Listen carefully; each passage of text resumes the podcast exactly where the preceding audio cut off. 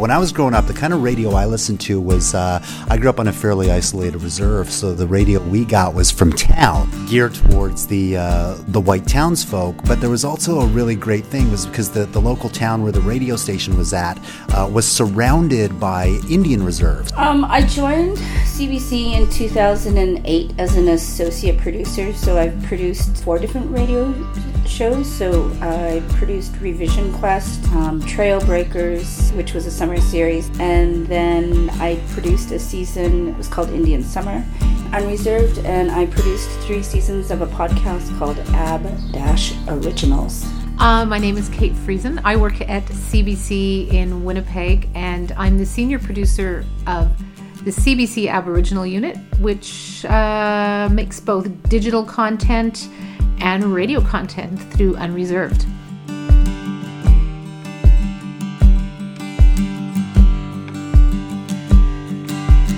In this episode of Indians on the Airwaves, we hear from the newsmakers and groundbreakers of Native radio. Without question, Native leaders, territory defenders, and Indigenous achievers are featured in the news more prominently these days. But who is telling their stories? And how does who tell the stories affect the tone of Native news?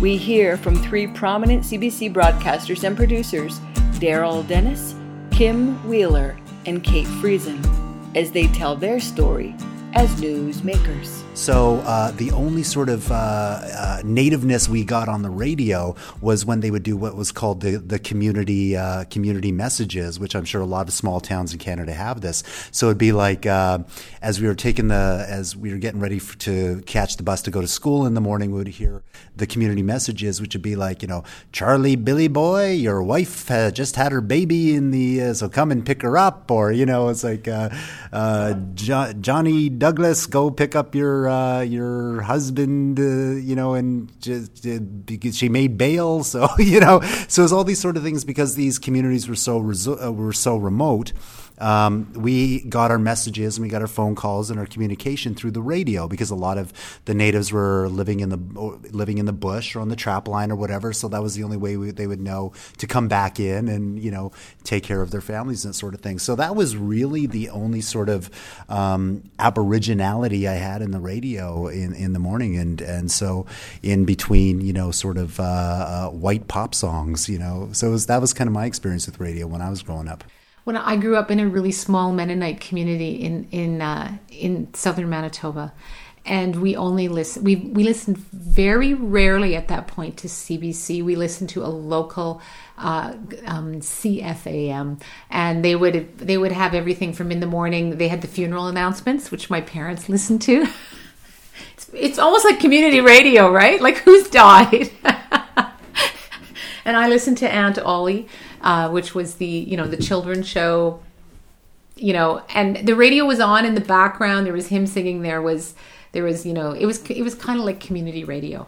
And then when i became later on uh, in my 20s cbc was you know was the place i went to all the time. It really was a huge part of how i got my information especially radio.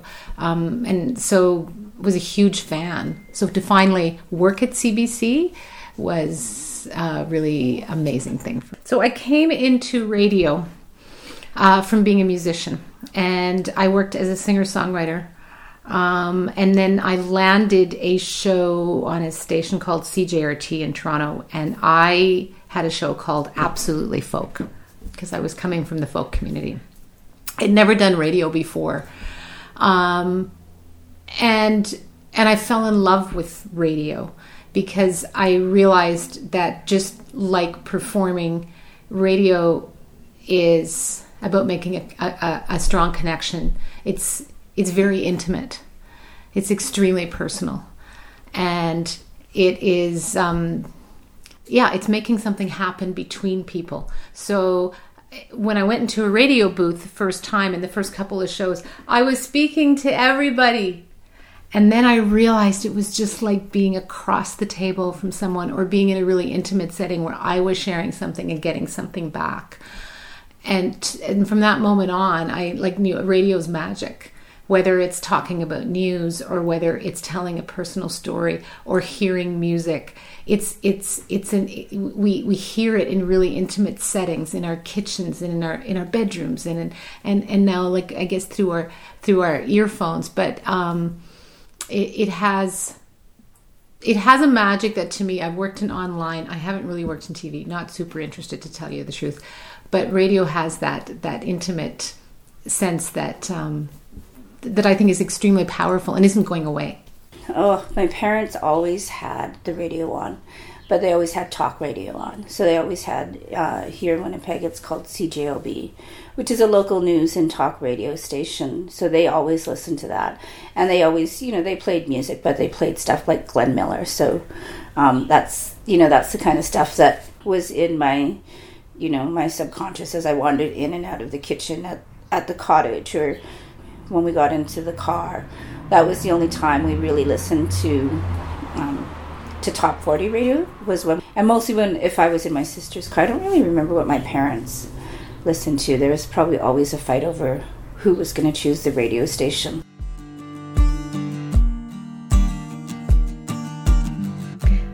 In February of 1999, the CRTC granted a broadcast license to APTN the Aboriginal Peoples Television Network.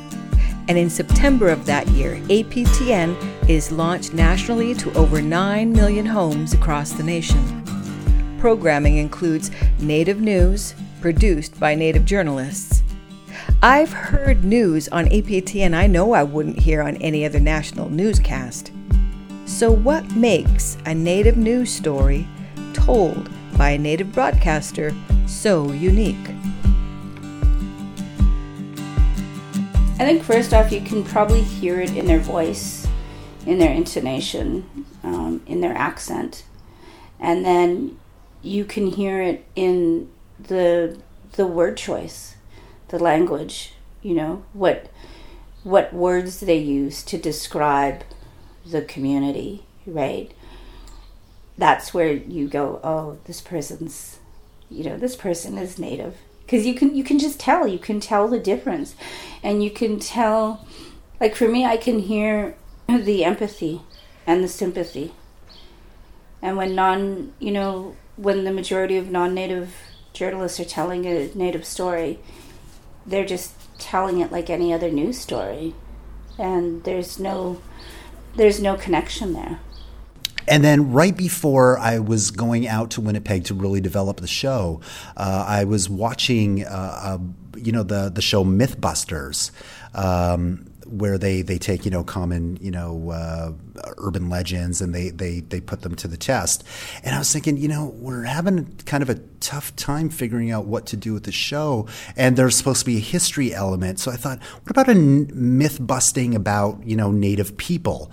So um, you know, I went we went to Winnipeg and we sort of developed that, and and you know we had the history element. So it, it turned into this, you know, the show. You know, it, working with the crew there about myth busting. Uh, uh, stereotypes and mispr- misconceptions about Native people, getting sort of the historical basis for that, why people think that, and that's sort of where we where we developed the show and had we had the history element because that was supposed to be part of it because our funding was from Heritage Canada at some point.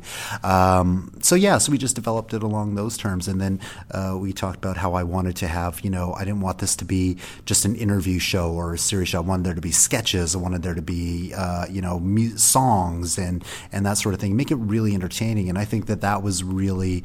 Uh, it was an approach that I think the CBC, because they're they're used to being very conservative, and, and especially Aboriginal issues are, are supposed to be treated with uh, with a certain you know a tone that I think a lot of them were kind of nervous when we were doing these song spoofs about like residential schools and and you know and that sort of thing. They're like, hey, can we do that? And it's like, well, our entire crew, you know, is pretty much all Aboriginal that sort of thing. But um, we got compared a lot in the beginning to uh, Thomas King's Dead Dog Cafe in Tone, um, and that was that was kind of interesting because that was a long time ago. But that's where really uh, a lot of people, the CBC audiences, realized that it was okay to laugh laugh along with Aboriginal people and that sort of thing. So they, they kind of paved the way for it. You know, it, it doesn't seem like it's that long ago because the first thing I think of is Dead Dog Cafe. Loved it. Loved Dead Dog Cafe. Morning, Gracie. Morning. Jasper called. Said he has something to show me. Back table. Hi, Jasper. Hey, Tom, you're just in time. What's all this? Remember that grant I applied for? The photography grant? No, the one on Power Music? Hey, congratulations. I didn't get it. Oh, well, that's too bad. I got my own radio show instead. You got what? My own radio show. CBC is going to broadcast it. CBC? Wow, that's that's great. You boys want some coffee? Love the humor. Um, uh, love Thomas King. I and and now to read Thomas King because back then I just thought he was this comedian guy, and now it's like holy, like Inconvenient Indian, like amazing, amazing book. That is probably besides remembering seeing Buffy Sainte-Marie on Sesame Street, um, and well, that's TV. That that would be my first radio memory, and it's not that's not even that long ago. That was the 1990s. Well, unreserved started off as more what I would call a straight ahead current affairs show. And how we made our choices because we were we had we had very few resources was what have we heard this week that we can repurpose because we actually listen to stuff from regions right across the country and gather it. As we've gotten um, a little more a little more resource and since Kim Wheeler's come on board as well, so we have like another um, somebody else to work and gather material we've actually and we've solidified a bit more of our identity. So we're less current affairs and more what we call is I want to introduce you to somebody you may never have met before. And through that storytelling, we we get out news and issues. So we're really about the people uh, that are on the ground and that are part of the news, in quotes, air quotes. I know that our team doesn't like to use the people behind the headlines, so I'm really trying to avoid that, but that's a more succinct way of saying, you know. So when it comes to truth and reconciliation, this week we talked to Ted Fontaine, who's a survivor. Uh, when it comes to, I'm just thinking about this last week's show, when it comes to missing and murdered Indigenous women, this week we actually talked to David Alexander Robertson, Robertson, who just uh, put out a graphic novel about Helen Betty Osborne. But we've also we also talked to um, you know uh, to the women who are organizing, uh, you know, the, the, strawberry ceremony. Let's get somebody in to explain the strawberry ceremony and, and talk about talk about it.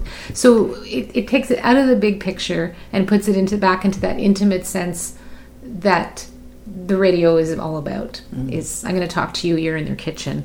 This week we interviewed a residential school survivor, right? So with news, they're going to, you know, they're going to talk to that residential school survivor, and they're going to do, you know, a five to seven minute interview, and and they're going to try and keep them focused and the you know they would you know especially if you're doing live radio or you're on a show with live radio, the host knows how to interrupt people and focus them, right?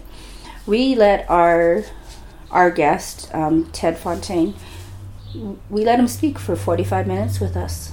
And and we knew and he knew his interview was probably going to be cut down somewhere between that 5 and you know 10 minute mark and he knew that cuz he said it afterwards before even asking me, right? You know that was the difference that we know as Indigenous people when we have our elders, we have survivors, and we have people who are sharing their stories with us. We can't cut them off. You can't say, okay, but let's just focus it back. You can't do that. You have to, you know, they're giving, he was giving us a gift. And we weren't about to say, okay, actually, your gift isn't good enough. So let's just, you know, we want your gift, but we want it in the way we want it where we were like, we will sit and wait, and you will tell us your story, and we will quietly accept what you're offering us. And and I think that's the difference between when you hear you hear those stories. Like you just you have to let them go. You have to let them say what they have to say in the way they need to say it without stopping them or interrupting them. When Ted Fontaine was a boy, he knew only the warm love of his grandparents' home on the Sagkeeng First Nation. But that stopped at age six when he was taken to residential schools in Fort Alexander, and next week he'll travel to Ottawa, where the TRC is releasing its final report. He joins me on Unreserved. Our home was only two miles away, but I remember the walk to the residential school that first day I was supposed to be incarcerated. we had a veritable who's who as far as on the Aboriginal side. We had, uh, you know, guys like Wab Kinew, who was a producer before Wab became Wab Kinew, you know. So he was he was just one of the staff people in, in there. We have uh, people like Kim Wheeler working on it, you know, who's uh, also producing stuff with CBC. Rosanna Deerchild was one of the performers, and and you know people there who's who now has her own show gosh, every lots of people. Uh, Angela Sterritt, who's now like CBC. So a lot of the people who uh, it was kind of a real good uh, training ground and starting off point for people who uh, a lot of Aboriginal people, Waubgeshig Rice, who have now uh, you know gone on to careers in journalism and are really well known and and you know have even gotten careers on television at CBC Radio. So it was really a, it was really good. I don't know if it, it was so much a training ground or is it just attracted a lot of the Aboriginal talent that were really drawn to producing segments and working on the show. But it was an it was an amazing Aboriginal crew to work with. I would say the positive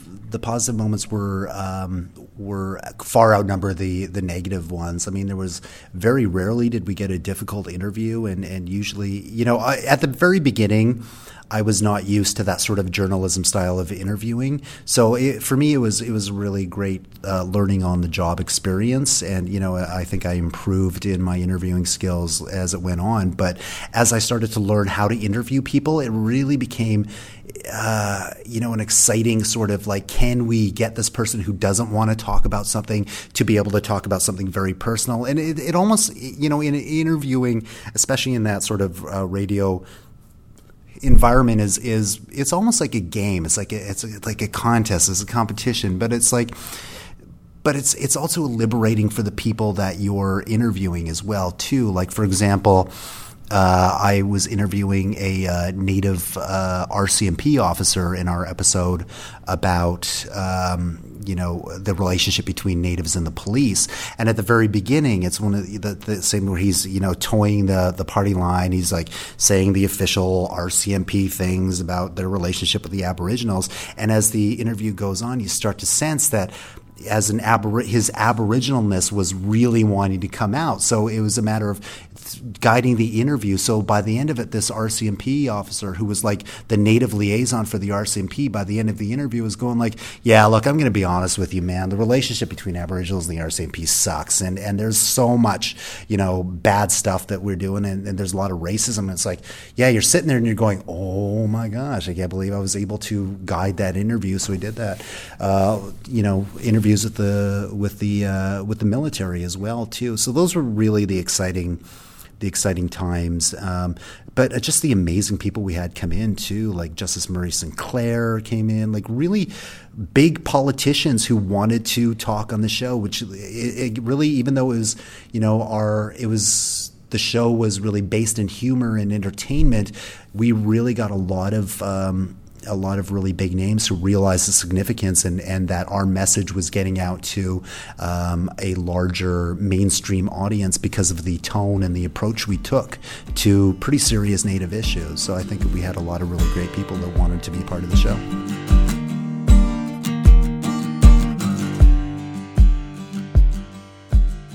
Like history, news is shared by all. The devil is in the details, as they say.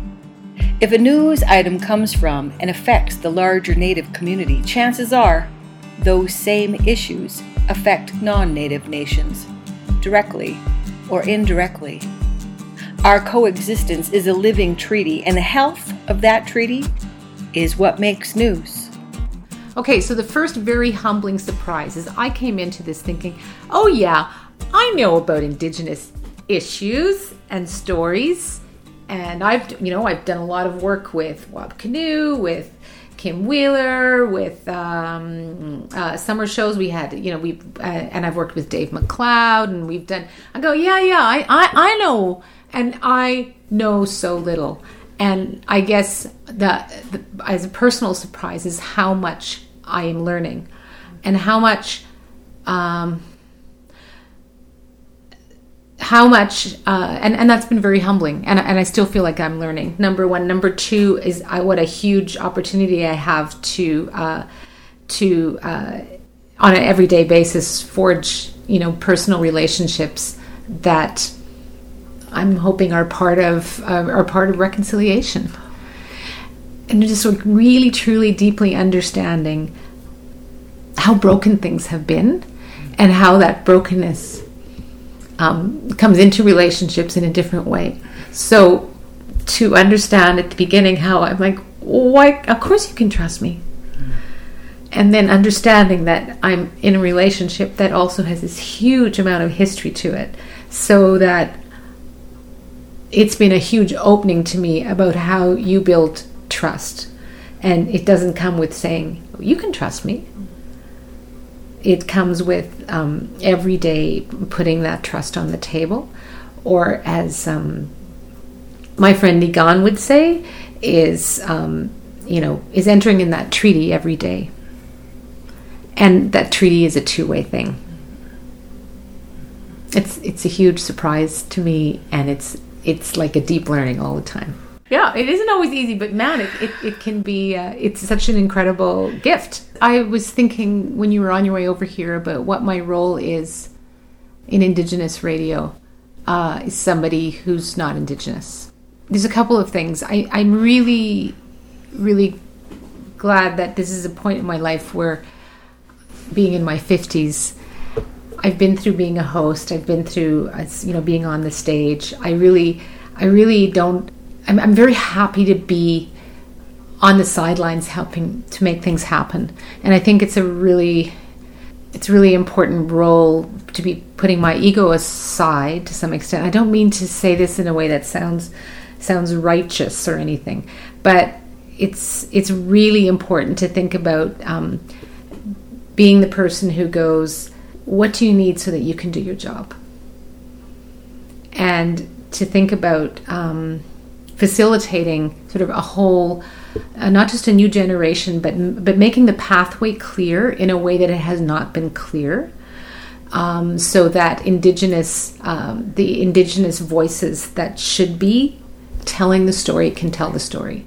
And I, so I, I but I and I also think that it's a really important collaboration that my role can often be the one who asks the stupid questions or I don't get that or if we say colonialism like people are just going to be like what's that? You know so it's good to have those conversations but really I I think it's really important to think about what uh, my role like what our role is as allies within broadcasting.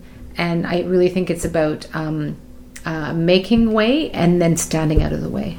Uh, yeah, we've had we've had people um, pick up some of the stuff that we've written. So Muskrat magazine picked up a story that I wrote. I I have people who are doing schooling like their masters or their PhD, whatever they focus on. They've they've talked to me about my work and and then they quote me and stuff and it's kind of weird thinking that the work that you're doing is worthy of being studied academically because that's not how I see my work. I just see see me doing something I see me doing something as I love and luck, luckily enough I get paid to do what I love and that doesn't seem like you know we're making some huge big change or contributing to some like conversation that's taking place across the country. We're just, and I'm sure those musicians feel the same way. Like they're just making the music that they love. Actors are just doing what they love. The writers are just doing what they love. And, you know, and they're always, you know, it's like the circle and we're always so grateful for one another. And, and there's so, you know, like so many times people go, oh, Kim, you're doing such great work and we're so grateful for you. And I'm like, well, I thank you, but I wouldn't have a job if it wasn't for you guys. like, I don't have a job unless you guys are doing something great. Because then I'm just writing about, you know, ambulances and fire trucks and watermelons falling off the backs of the trucks and blocking traffic, right?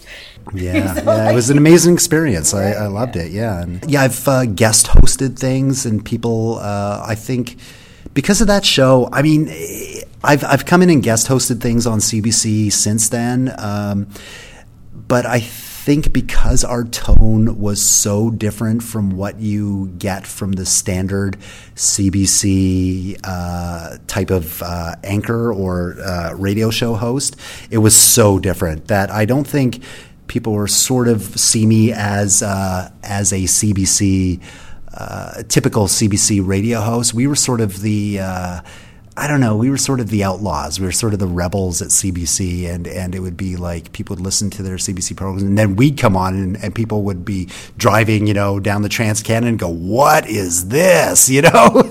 so we were so different. So I, I don't think I've really uh, would be considered a CBC radio host, even though I was on a very popular show on CBC. So I've been, I've been had a lot of experience with guest hosting, and I think people really enjoy me as an interview subject because I know how the I know how radio works, I know how interviews work, and I, I speak in. Uh, I speak in sound bites, which I think people really enjoy. Well, I think that intimacy is part of radio. Um, I think the kind of intimacy and, and conversation that we have on Unreserved has a huge amount to do with with a very big talent, which is Rosanna Deerchild, and her ability to get people comfortable. I'll tell you, like last week, somebody phoned from another CBC region and said, "We did this interview um, with this with this woman um, from from a First Nation that's fairly far up north." Um, she was amazing, but she was really nervous. And I think that Rosanna should interview her because I think that Rosanna will make her feel really comfortable and you're going to get a great story that tells you a bit about the kind of. I think that is a bit about maybe what makes Indigenous reporting different is an understanding that building trust is huge and that it can take a bit of time. So I think it brings there, there is an intimacy in that. There's an acknowledgement that that uh, uh, there's been a lot of good reason not to trust media and not to talk. So what we want to do is build a relationship of trust, which is part of we will honor your story. I would like to add that we are sitting on the porch of the Wheeler home. It's been the Wheeler home since like 1977. Mm. Um, my husband Jordan, his mother Bernelda Wheeler, was um, she was probably one of the first female voices um, in mainstream radio. She lived in this house um, when she was working at CBC Radio down the street, and and she did you know she she was one of the hosts of Our Native Land. So for ten years, you know, she worked in you know she worked in media. She she was an actor, she was a writer, she was a storyteller, and and I get to you know live in her house and do the things that you know she was doing. Like, and I've been told that that I'm continuing her work, and that's really powerful. Like you're going, whoa! Like people she had on her show, I have interviewed on the shows that I've produced and and they they say you know you're continuing Bernelda Wheeler's work and I'm just like oh, that's you know that's a that's those are big shoes to fill and that's a lot of um, a lot of stress mm. to carry mm. to think I I better do my best to make um, a woman like that proud.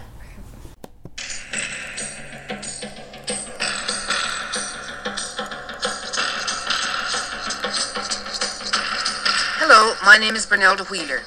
At this special season of the year, Christians celebrate the birth of Christ and renew their faith in the philosophy he taught.